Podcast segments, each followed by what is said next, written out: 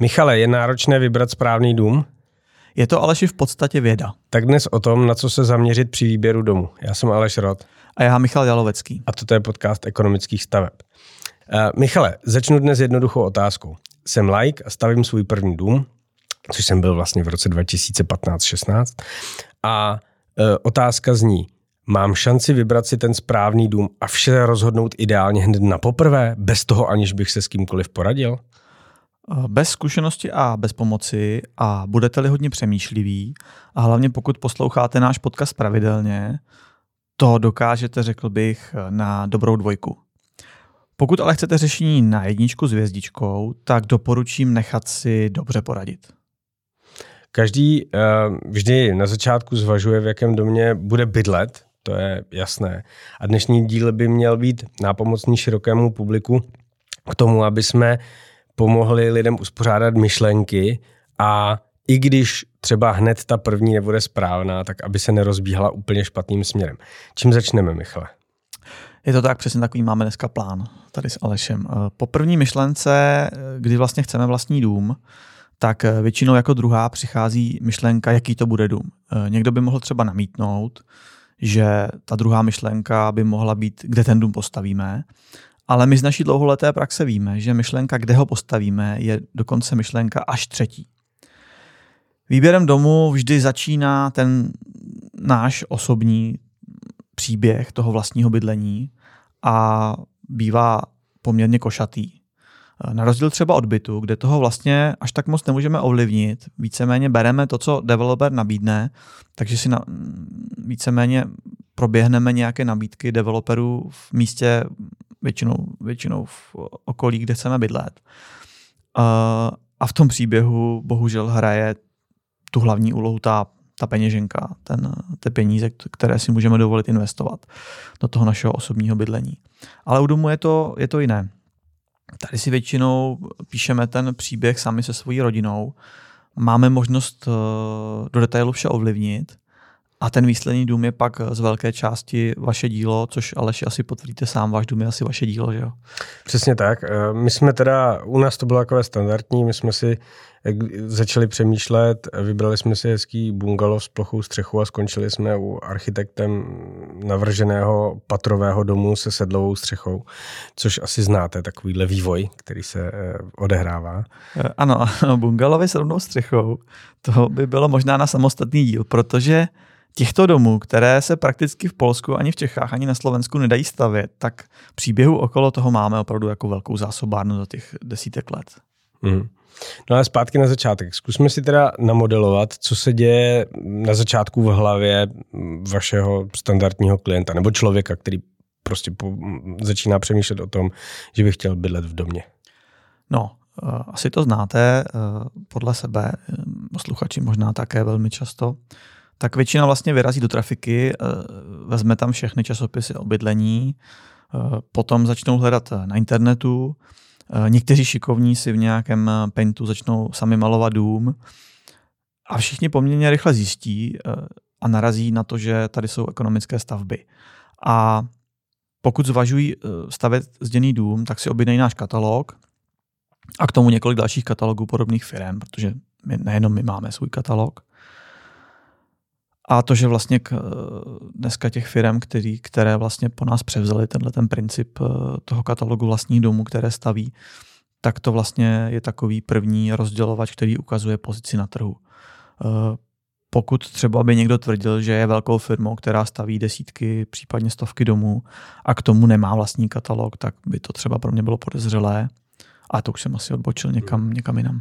No a jak je důležité hned na začátku, ještě než se pustíme do parametrů domu, tak jak je důležité na začátku plánovat, jak dlouho chci v domě bydlet. Máte případy, že člověk řeší, jestli si ten dům postaví, vychová v něm děti a pak v něm i zestárne, anebo třeba staví ten dům jen na to vychovávání dětí s tím, že ho pak prodá, přestěhuje se za teplem nebo do menšího, nebo do bytu, zpátky do města, kde je víc služeb.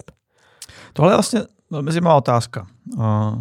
my máme v ekonomkách takové prokletí, eh, že velmi často ukazujeme směr. My vlastně velmi často říkáme, eh, bude nějaký trend, eh, bude vypadat tak a tak a vyšlapáváme vlastně cestu tomu trendu a velmi často jsme v takové té kategorii trošku až bláznů, v podstatě, kteří, kteří v tom našem oboru říkají věci, které jako spousta těch našich konkurentů ještě vůbec ani nevidí. Proto vlastně my jsme, my jsme v určitý moment přišli s programem Vyměň dům. Není to vůbec jako nový program, my ho vlastně máme už poměrně dlouho. Uh, a víme vlastně, že to je v tuto chvíli vyšlapávání té určité cesty, že ty klienti na to přijdou, že to je správná cesta. Já dám odbočku. Mm-hmm. Uh, je to vlastně taková ta klasická situace, která nám tady nastává v centru Prahy, kde prostě máte velká 3 plus 1 s vysokými stropy, s drahými energiemi kde bydlí babičky prostě sami roky a, a vlastně to asi všichni víme, že to jako není dobrá cesta. A že vlastně, že vlastně, ta, že vlastně není, oni jako neumí se možná z toho kruhu jako dostat někam ven, a, a proto, proto vlastně velmi často v, dra, jako v drahém e, nájmu užívají velký byt.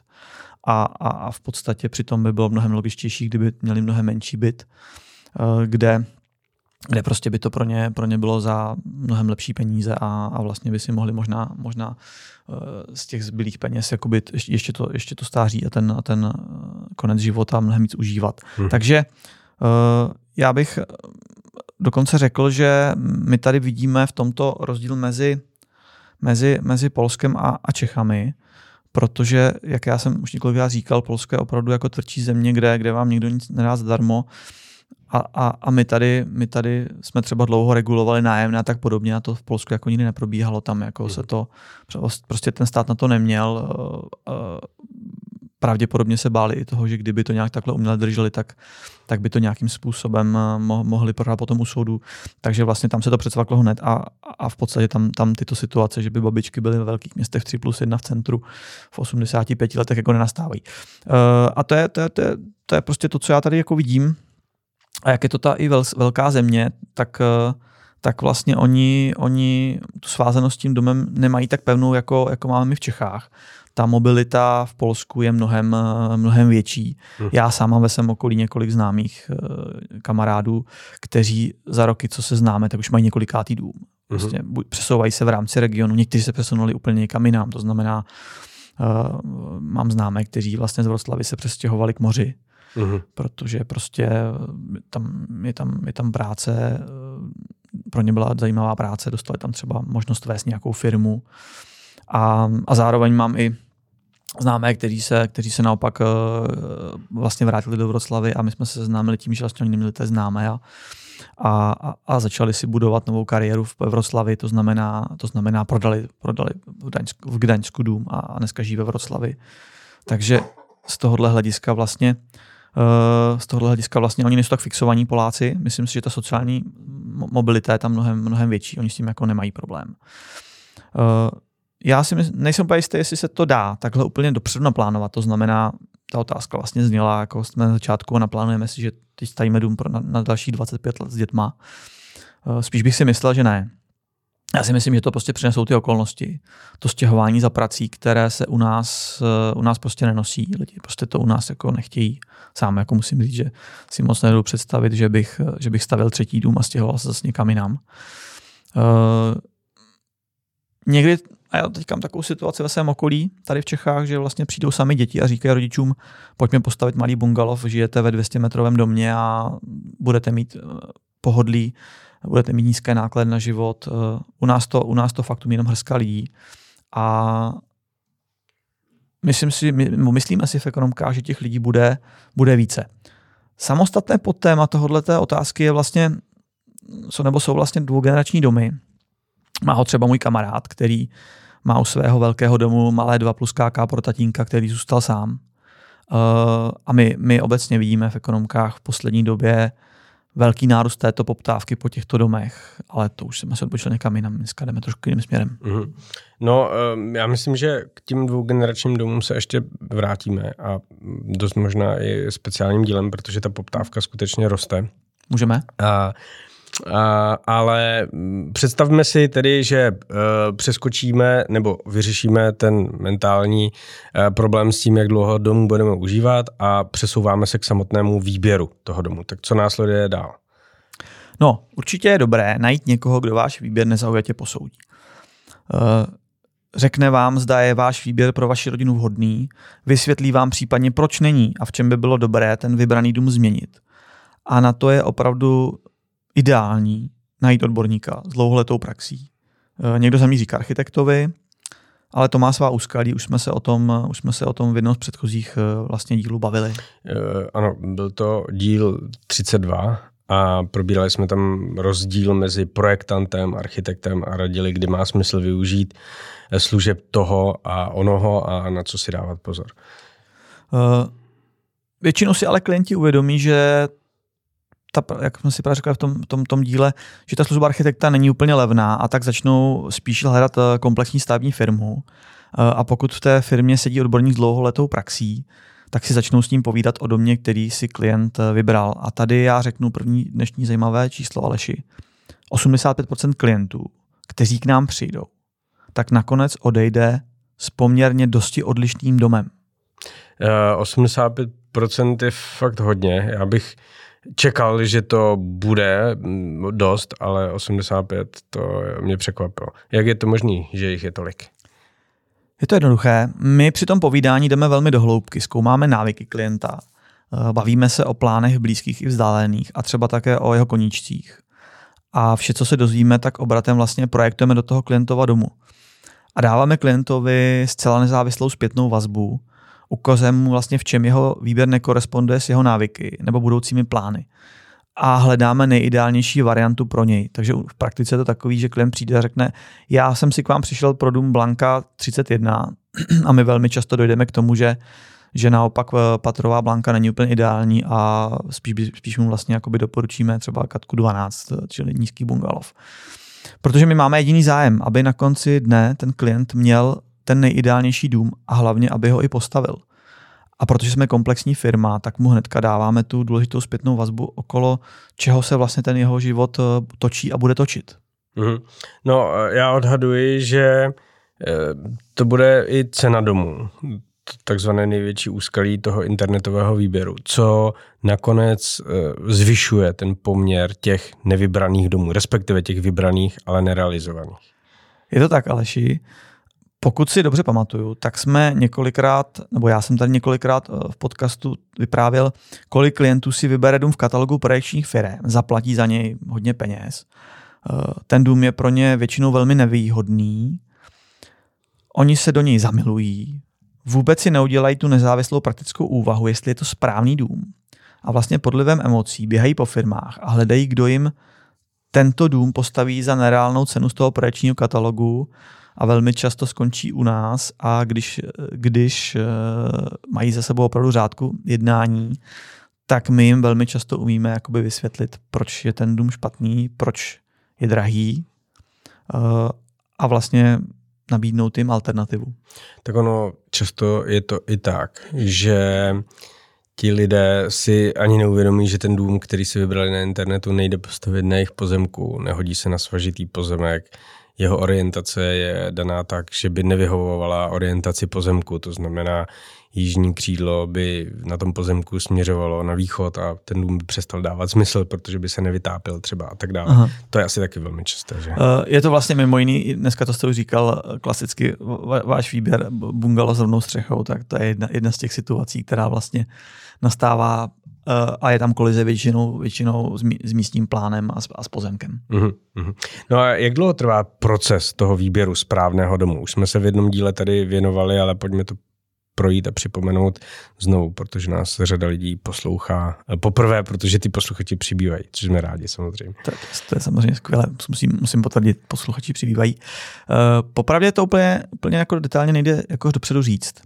Uh, my máme v ekonomkách na každou tuto situaci, na ten výběr eh, svůj precizní postup, eh, takového v podstatě průvodce, kuchařku, nevím, jak bych to možná ještě víc přiblížil, asi to takhle bude stačit, kdy se svými klienty hledáme a nacházíme pro každou část tu nejlepší odpověď. Pracujeme v rytmu schůzek o délce zhruba dvě hodiny a poté přichází přemýšlení klientů. Z praxe můžu říct většinou týden, většinou dva týdny, maximálně tři týdny a poté následuje ta druhá schůzka, někdy už na té druhé schůzce to jsme schopni dořešit, ale velmi často ještě po ní přichází druhé přemýšlení a tímto způsobem vlastně my dospějeme k ideálnímu řešení. Ten klient vlastně má možnost přemýšlet, jak potřebuje dlouho a tím se vlastně dostaneme k tomu konkrétnímu výběru a pak už vlastně začne hra z detaily, při které je nutné si zodpovědět vlastně spoustu vašich otázek. Uh, co jsou ty detaily? Hra z detaily zní trošku jako, uh, ne tak úplně, člověk si pod tím může představit spoustu věcí. To je, tomu rozumím. Uh, technologie zděný domů umožňuje v plánování dispozic domů vlastně nedělat kompromisy. Uh, na rozdíl třeba od dřevostaveb nebo domů z panelových konstrukcí, tak zděný dům bez více nákladů vlastně můžete naplánovat do detailu. Zatímco třeba změna dřevostavby je nákladná, protože se musí kompletně přestavit ta výrobní linka, tak my řešíme každý pokoj, každý detail, každou zítku, každé dveře, uh, možnosti změny oken, možnosti výměny pokoje a koupelny, zvětšení oken, zmenšení oken. Prostě to jsou takové klasické věci, které se velmi často uh, řeší, protože pro toho klienta jsou vhodné a, a ta zásadní výhoda té zděné technologie je, že to vlastně umožňuje. To znamená, vy můžete mít vlastní dům do posledního detailu úplně na míru. Já jsem od bočka dvě vlastně u prvního domu přesně jako zjistil u jedných dveří, že měly být, že měly být jinak, že tam prostě, že prostě mm, se špatně otvírali, ale jsem to až v momentu, když jsme samozřejmě bydleli u stávajícího domu, kdy už, eh, který byl jako můj druhý, tak už jsem opravdu si hrál s každým detailem a stejně tam eh, dneska máme dvě, tři věci, které vím, že bych udělal už dneska úplně jinak. A, a vlastně a měl jsem tu možnost, takže to je ta výhoda té zděné technologie. Mm.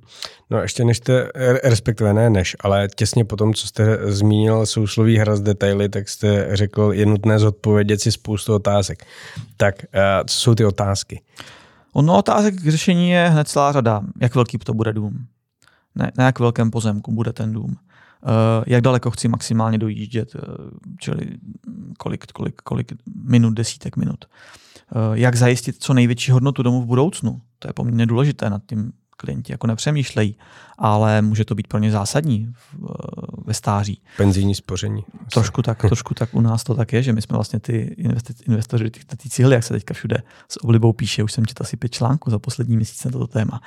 Jak velká splátka pro moji rodinu je dlouhodobě bezpečná? Jak si vytvoříme rezervy pro neočekávané situace a v jaké výši? A budeme vůbec mít na to, aby jsme si ty rezervy vytvořili? Eh, jakou vybereme technologii stavby? Jaké technologie použijeme uvnitř domu, okolo domu, naše oblíbené uh, sekačky. Uh-huh. Uh, velmi, velmi oblíbené, stále se nám to vrací. Takže těch otázek je opravdu hodně. Uh-huh. Uh-huh. No a pojďme teď si některé z nich projít, takové ty hlavní, které by měly rámovat výběr toho domu, protože to je hlavním tématem dnešního dílu. Tak uh, začněme tou velikostí. Jak velký dům potřebuje? Na svém začátku budeme stavět dům o jedné bytové jednotce, nebo přizveme rodiče a postavíme se dvěma. To jsou takové otázky, které musíme vyřešit.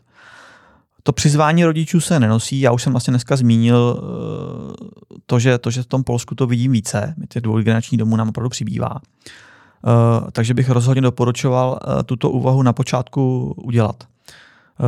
Společné bydlení jde vyřešit velmi dobře. My jsme se o tom tady taky už několikrát bavili. A cesta dohromady potom v tom životě bývá určité usnadnění. Tady bych eh, vlastně odkázal na náš na náš díl uh, šest. šest no, no.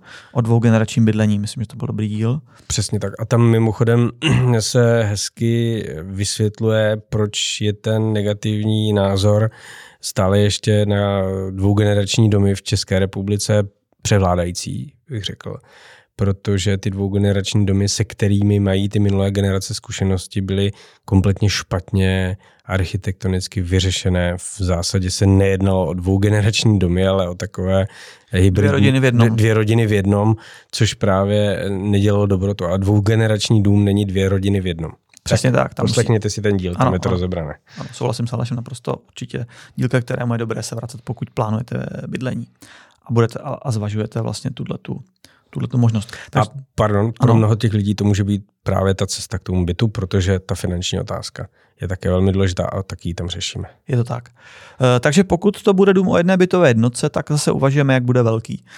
E, dříve byl trend stavět jednu bytovou jednotku zbytečně velkou, když by s námi třeba zůstaly děti, když bychom se třeba museli starat o rodiče, ale to je přesně ta cesta, která vlastně se ukazuje čím dál více, že nefunguje z různých důvodů a určitě bych se jí neřídil. Uh, takže co ve dvou samostatných bytových jednotkách může být velmi pohodlné, to v jedné bytové jednotce nefunguje vůbec. Uh, tedy děti nezůstanou, to je spíš statisticky pravděpodobnější varianta. Uh, hodně domů se velmi často postavilo jako jedna bytová jednotka, zbytečně velkých, zbytečně přišla tím pádem, nebo, nebo každý měsíc přicházela velká splátka hypotéky a omezuje to vlastně tu rodinu, rodinu v nějakém, nějakém rozletu, protože pak vlastně veškerý svůj život trošku podřizuje splácení té jakoby velké hmm. splátky. Eh, pokud stavím jednu bytovou jednotku, tak se snažím stavět ten prostor, který opravdu potřebuju, který budu využívat. To znamená, to je zase, zase mi do detailu to, co zkoumáme, jak tam budeme žít a jak ty, jak ty detaily toho života vlastně budou postavené. Uh, a pokud přijde do života velká změna, pořád mám možnost vyměnit tu dům. Říkám, v Čechách něco nepředstavitelného, v Polsku vidím, že se to děje a ten náš program výměna domu si myslím, že bude do budoucna, do budoucna eh, čím dál využívanější, protože to bude velmi snadné. Vy prostě, vy prostě zbalíte do krabic eh, jenom, jenom, jenom to, co, to, co, to, co potřebujete si převést a vlastně přijdete z jednoho domu do druhého, bydlíte. To znamená, hmm. nebude, tam, nebude to vůbec, vůbec komplikované. Mm. No, další otázky. Asi v souvislosti s velikostí domu, tak bude velikost zahrady a délka dojíždění, bych řekl. Takové ty první, které člověka napadají. Určitě. Uh, nejprve si musím dobře rozmyslet, co od své zahrady vlastně čekám. Jestli chci vedle domu krásnou terasu v krásné rekreační zahradě s altánem, okrasnými stromy keři, tomu mi bohatě postačí 500 metrů. Já sám mám pozemek 5450, No ale co když třeba chci bazén uh, a nějaký plac na hraní s dětmi, tak uh, už by bylo dobré třeba o, o něco přidat, zvažovat nějakých 700 metrů. No a když to někdo jako v podstatě park, uh, který má David, tak pak by měl začít někde u 5000 metrů čtverečních. Přirozeně čím větší mám zahradu, tím více budu muset plánovat času na tu péči o ní, Malou zahradu lze pořídit tak, aby byla prakticky bezúdržbová. To je moje situace, takže já nechci, nechci na zahradě, jak se říká, jak říkával mu děda, nechat záda. Ale velké zahrady přes tisíc metrů už nějaký čas potřebuji. To byla vlastně situace u mého prvního domu, kde jsem měl přes tisíc metrů a to skutečně mohu potvrdit, že pro mnoho lidí eh, ten čas o zahradu je ta velká relaxace, jako třeba pro moji ženu, ale jiní, jako třeba já, být fixovaní nechtějí, takže my máme vlastně jako kompromisní, že, že vlastně e, to není přehnané, ale zároveň tam ta nějaká seberealizace zahradního typu jako nastává. Velikost budoucí zahrady potřebujeme také k tomu, abychom mohli spočítat dopředu tu budoucí splátku. E, cenu a splátku domu e, vidíme na těch stránkách toho stavitele většinou, a k tomu je třeba vždy připočítat ještě cenu pozemku, co si lidi někdy úplně neuvědomují. Eh, a k tomu je potřeba vlastně vědět, jak velká ta zahrada bude. A pak už vlastně tu velikost jenom násobíme podle té různé ceny a z toho nám vlastně vyjde ta splátka eh, té hypotéky konečná, to znamená dům plus, dům plus pozemek. Mm-hmm. No a tím se dostáváme k jednomu z nejzásadnějších bodů celého procesu výběru domu, k té bezpečné splátce. Měli bychom si vlastně určit, jaká splátka měsíčně je nám dlouhodobě bezpečná a tuto bezpečnou splátku porovnat se splátkou za pozemek a dům, který nám vychází. U toho dojíždění, tak jak jsme si řekli, ale vy asi možná byste přidal, ale nevím. Eh, je to jeden z nejlepších podcastů, myslím, se jmenoval Blíž, blíž nebo dál. Blíž nebo dál, přesně jo, jo. tak. Tak eh, je mnohem důležitější koukat na ten čas. Eh, hlídat bychom vždy také měli tu hodnotu toho domu, Eh, potřebujeme postavit dům, který má co největší tržní hodnotu, protože ta tržní hodnota nás chrání. Eh, pokud je tržní hodnota významně vyšší než dluh bance, tak jsme velmi svobodní. Eh, I kdyby nám nastala jakákoliv těžká životní situace, tak, tak vlastně nás to, nás to nezničí na, na, na ten zbytek toho života. A i banka nám s nás pomůže, protože ví, že se jí to vyplatí. Že? Ano, ano, ano, je to, je, je to tak, je to tak. Uh, a dobrou tržní hodnotu má dům v takovém tom středním proudu 4 plus 1 uh, a naopak, uh, naopak dům, který v nabídce naprosto schází, tak uh, v podstatě třeba dům se dvěma bytovými jednotkami dům postavený z dobré technologie a pochopitelně dobře, dobře postavený dům. Já bych vlastně ještě té velikosti takovou jednu třetí odbočku dneska tuším. My jsme jeden z prvních domů v Polsku, který jsem postavil, byl tuším v roce 2008 uh, okolo, okolo Vroclavy. Byl to poměrně velký dům, uh, takový, my jsme si v tu dobu na základě eh, toho, že to byl jeden z prvních domů a měli jsme takových domů podobných několik, tak jsme si trošku mysleli, že v Polsku budeme stavět jiné domy mnohem větší. Ten dům měl asi, si pamatuju dobře, blízko 200 metrů podlahové plochy. Uh, a, a tento klient uh, tam měl bydlet pouze s manželkou. Už měl velké děti. My jsme jako říkali, ty jo, my si myslíme, jako, že to není úplně dobrý nápad. A on jako na tom, na tom trval, že, že prostě je úspěšný majitel třech večerek a, a chtěl by to ukázat, že se má jako dobře, takže chtěl velký dům. Skutečně nebyl to vlastně ani dům z naší nabídky, tenkrát jsme tak velké domy nabízeli. A my jsme ho postavili tedy a asi, asi za tři roky, když vypukla finanční krize a zřejmě ani, ani prodej, prodej v večerkách neběžel tak dobře, tak eh, můj kolega, který bydlel nedaleko, rozpočtář, vlastně přijel a říká, uh, on jezdí s dodávkou a má na ní nalepeno prodám dům. A je tam vlastně vyfocený ten jeho dům a, a říkal prostě, že, že zjevně teda ten klient pochopil, že skutečně se s tou manželkou v tom šestipokojovém domě hledali a, a, a vlastně přišel na to, že, že to je úplně zbytečné a, a asi zřejmě pravděpodobně ani ta, ani ta splátka té hypotéky v ten moment pro něho nebyla příjemná, protože ta finanční krize v tom roce 2011-2012 byla jako asi nepříjemná skoro úplně pro všechny, takže taková odbočka. Mm-hmm. No, jako uh, myslím si, že minimálně se zamyslet nad tím, Uh, nebo respektive vyprofilovat si ty otázky, i když na ně odpovědi a začít o nich přemýšlet, bez toho, aniž bych přišel na schůzku s váma nebo jinama, už na ně začal odpovídat sofistikovaně, tak je hodně důležité. Uh, otázky mám v hlavě a ptám se, kdo mi může poradit, pokud si na to netroufám sám, respektive pokud se třeba k vám nebo k někomu jinému na schůzku chystám, ale ještě předtím bych si rád o tom s někým promluvil. Kdo, kde jsou ty vhodné body nebo styčné body, eh, ve kterých se můžu eh, s těmi lidmi pobavit? Kdo to, kdo to jsou? No určitě taková klasická studnice těch, eh, těch, těch, těch zkušeností je nějaký kamarád, který už postavil ideálně několik domů, on jich moc není, ale on už i ten, kdo postavil alespoň jeden dům, tak umí o té problematice přemýšlet. A pokud skutečně ho stavil stavil tím stylem, že, že, že, o, že od základu vlastně nad tím musel přemýšlet a, a řešit tyto otázky, tak, tak vám určitě velmi dobře u kávy poradí. Tam určitě nic neskazíte, když se s někým takovým potkáte a určitě každý má uh, okolo sebe někoho takového, kdo mu, kdo mu dokáže poradit, kdo už dům stavěl. Dobrá není, nebo není špatná ani, ani kombinace projektant finanční poradce, protože je dobré tyto oba pohledy vhodně propojit. Eh, určitě, určitě, tak jak jsme si říkali, je, je dobré najít zkušeného stavitele rodinných domů, který, který také eh, má tu zkušenost mnoholetou. A stejně jako my v e- ekonomkách máme nějaký standardní proces, který děláme, tak eh, má ho spousta těch, těch velkých stavitelů. To znamená i, i vlastně takováto schůzka a většinou nezávazná, neplacená, aspoň taková je moje zkušenost, tak vám hodně dá a vůbec není špatné navštívit klidně ty firmy dvě nebo tři eh, a projít si to a vlastně si to porovnat.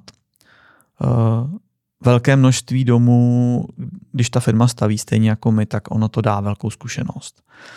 A umí to vlastně propojit ten, ten technický a ekonomický pohled eh, na věc, umí to vyřešit spoustu otázek, umí to ukázat jak se říká, umí to nastavit to zrcadlo, takové oblíbené české z těch filmů a umí, vám to, umí vás to na té cestě posunout tím správným směrem a když v případě ještě uh, máte ty rozhovory se sebou, jak říkám, dva nebo tři, tak vlastně se dostanete do situace, že, že víc pohledů vám dává možnost jako většího výběru. To znamená, to znamená určitě, určitě bych, určitě bych jako se nebál se tomu věnovat víc. Uh, určitě taková trošku praxe u odhadem 10-15% klientů, já jim říkám spěchači. My máme občas takovýhle klienty, kteří jako strašně spěchají, že se jako emocionálně rozhodnou, že chtějí dům.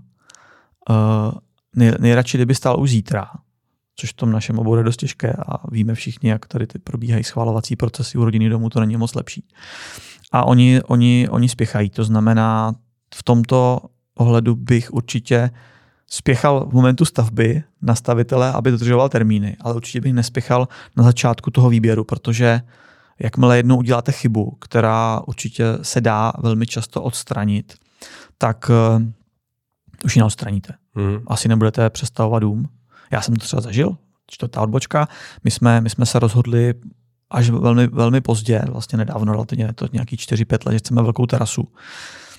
A ta terasa vlastně měla být v domu, kde, nebyl, kde jsme neměli výstup na zahradu. A vlastně měli jsme štěstí, že tam bylo okno a museli jsme absolvovat eh, variantu, že se vlastně vybouralo okno, vyboural se zeď pod oknem a vlastně se tam vstavily velké dveře. Ale to bylo jako náhoda a štěstí, ale nebylo to příjemné. Jako v momentu, když už bydlíte, tak podobné úpravy stavebního typu jako nechcete, nechcete řešit.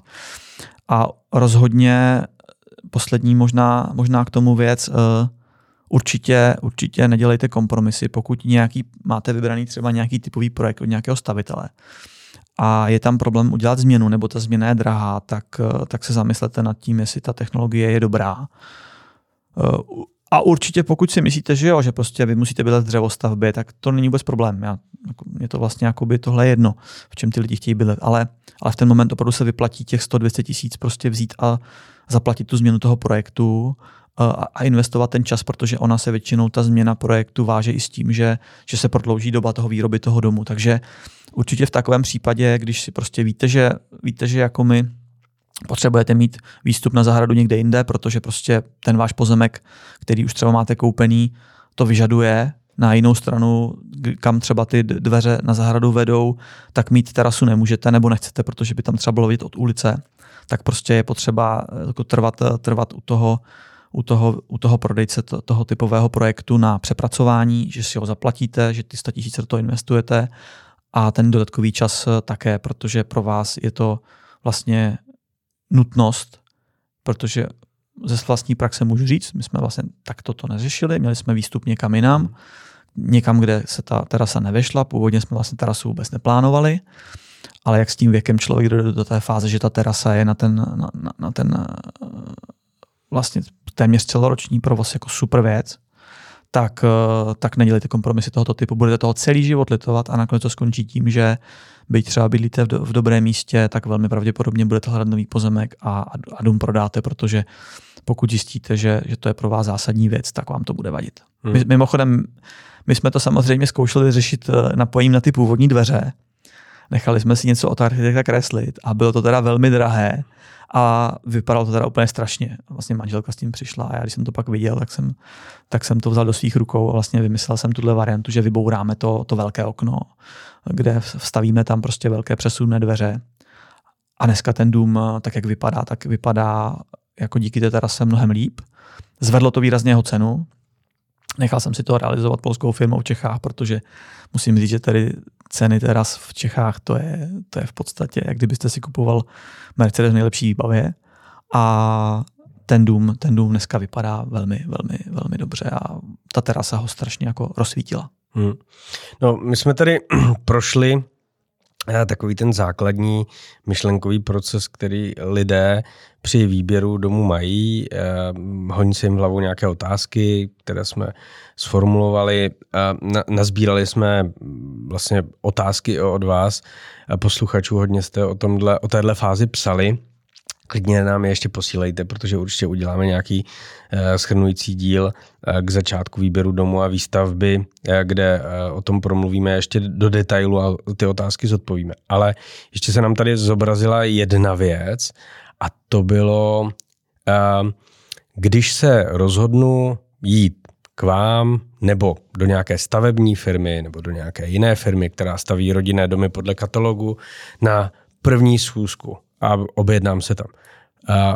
Překvapilo mě, kolik lidí se na to ptá. Platím za to? Jak, jak ten proces jako probíhá? Napíšu e-mail, přijdu, nebo přijdu v otvíracích hodinách a někdo se mě ujme, dostanu fakturu, pokud si nevyberu dům, tak mu ji musím zaplatit, pokud si ho vyberu, tak je to zadarmo. Jak to chodí?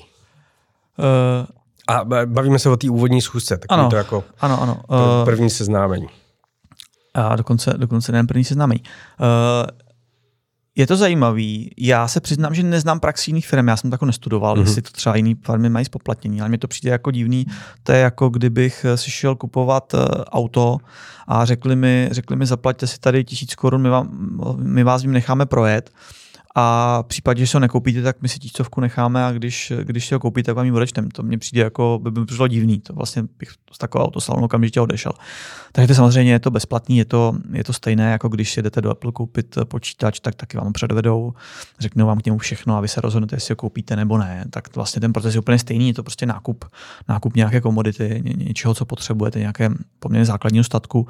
To znamená, Uh, musíte se objednat, my máme, my máme ty schůzky poměrně plné, uh, nikdy nevezmeme nikoho z ulice, protože kolegové prostě mají program plný, protože jako nás ve firmě nikdo nesedí, aby koukal z okna a čekal, jestli se tam objeví klient.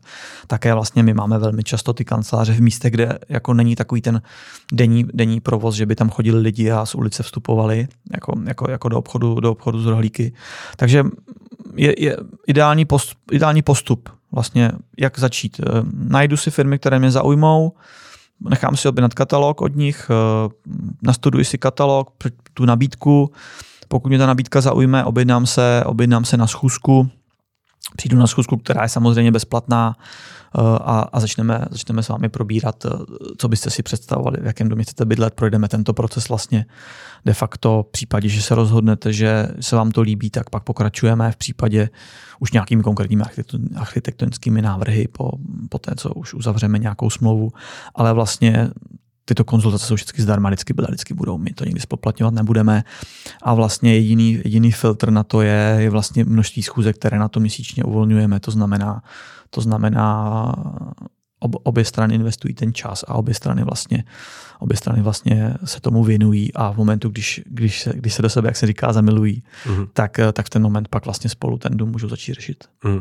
Takže pokud, a to byl právě jeden konkrétní dotaz, pokud eh, mi stavební firma říká, že eh, se budeme muset domluvit, jinak eh, za ty schůzky budu platit, tak je to takový praporek, který by mě měl varovat, že to není asi úplně standardní. No pokud, pokud ta firma v ten moment nevytváří něco třeba jako architektonický návrh, ale je to jenom první konzultace. Je to Tam to byla první jenom konzultace, konzultace no. Ale říkám, u nás konzultace. vlastně to nastává tím první konzultace a klient odejde a pak si řekne, mám další otázky a objedná se za měsíc na novou, tak Mm-hmm. Prostě dokud, dokud je to jenom o tom, že se potkáváme a věnujeme ten čas, tak... Eh, Výběru nebo diskuzi ano. o tom, jestli vůbec dům potřebuju a jestli není tak, peníze, tak, tak, a přesně nikdo tak, nic to je vůbec realizovatelné. Tam velmi často nastává situace právě, že ten klient eh, vlastně odchází z té první zkusky s tím, že s tím, že prostě přišel s domem 200 metrů patrovým a odchází s tím, že přece už, už je vám 50, eh, děti máte odrostlé, takže možná by bylo lepší zvažovat spíš bungalov eh, bez schodů. A on vlastně s tom a je to natolik revoluční pro ně myšlenka, s kterou vůbec jako vlastně nepočítal, že on řekne, aha, aha, no tak to já si musím rozmyslet, odchází. A vlastně vrátí se třeba za měsíc, za dva měsíce znova a přijde eh, a dostane vlastně stejnou konzultaci znova a znova to s tím klidně podujeme ještě jednou, řekne, já jsem si to vlastně tady úplně nezapsal a já bych se tomu chtěl jednou vrátit.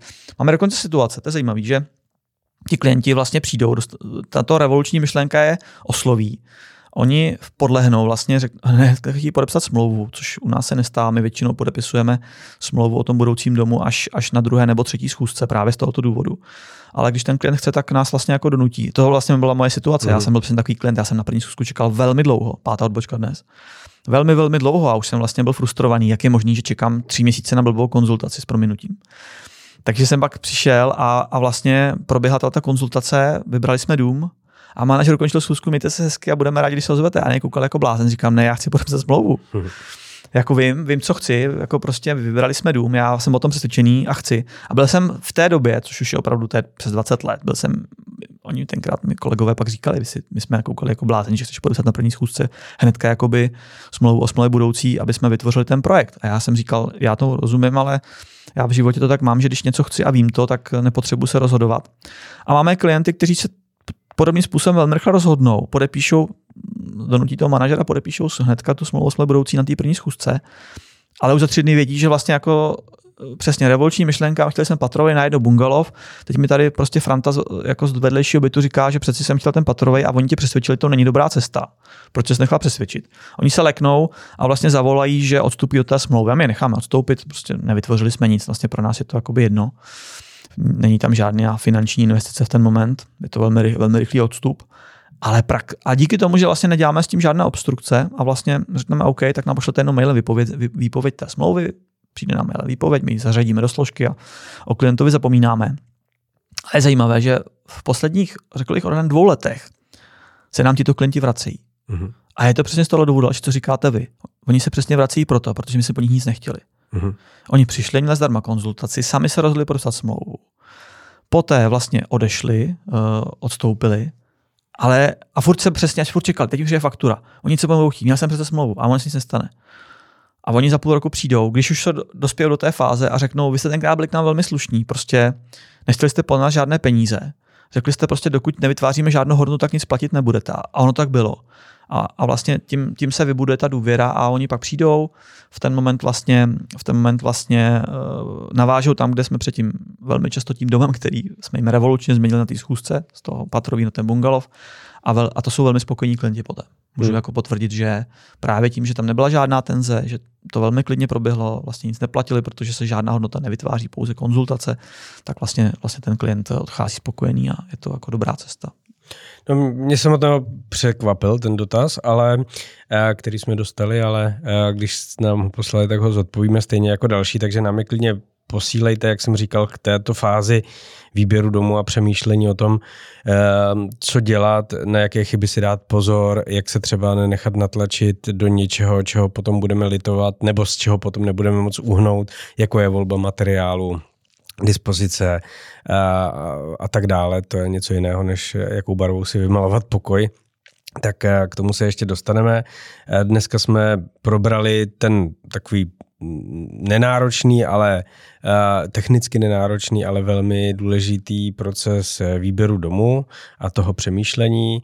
Prošli jsme si to od začátku, to znamená, jak přemýšlet o velikosti domu, jak přemýšlet o těch fázích životních, který v něm strávíme a podle toho uspůsobovat způsob výstavby, velikost, uspořádání, to jestli ten dům bude dvoupatrový nebo patrový, jak přemýšlet o velikosti zahrady, jak přemýšlet o vzdálenosti, jak přemýšlet o ceně a volby materiálu a to, jak ten materiál se třeba projeví na té ceně. Bavili jsme se i o problematice spojené s te, tomu ho, s tím objednáním se na schůzku a tím, jak prostě ten, ta firma by měla komunikovat s tím klientem v tom úplně samotném úvodu. Takže vy víte, jak ten proces probíhá, na, jak o něm přemýšlet, na co si dát pozor a někdy příště se vrátíme k té další fázi, k tomu výběru. Michal, chtěl jste něco dodat? Eh, já bych vlastně na závěr řekl, eh, jestli v něčem opravdu platí takové to české pořekadlo dvakrát měř a jednou řeš, tak to platí u výběru domu, tedy dvakrát vybírejte, než vyberete. Aha. Díky moc. Pište nám na podcast ekonomické stavby CZ nebo skrz sociální sítě a my se budeme těšit příště naslyšenou. Hezký den.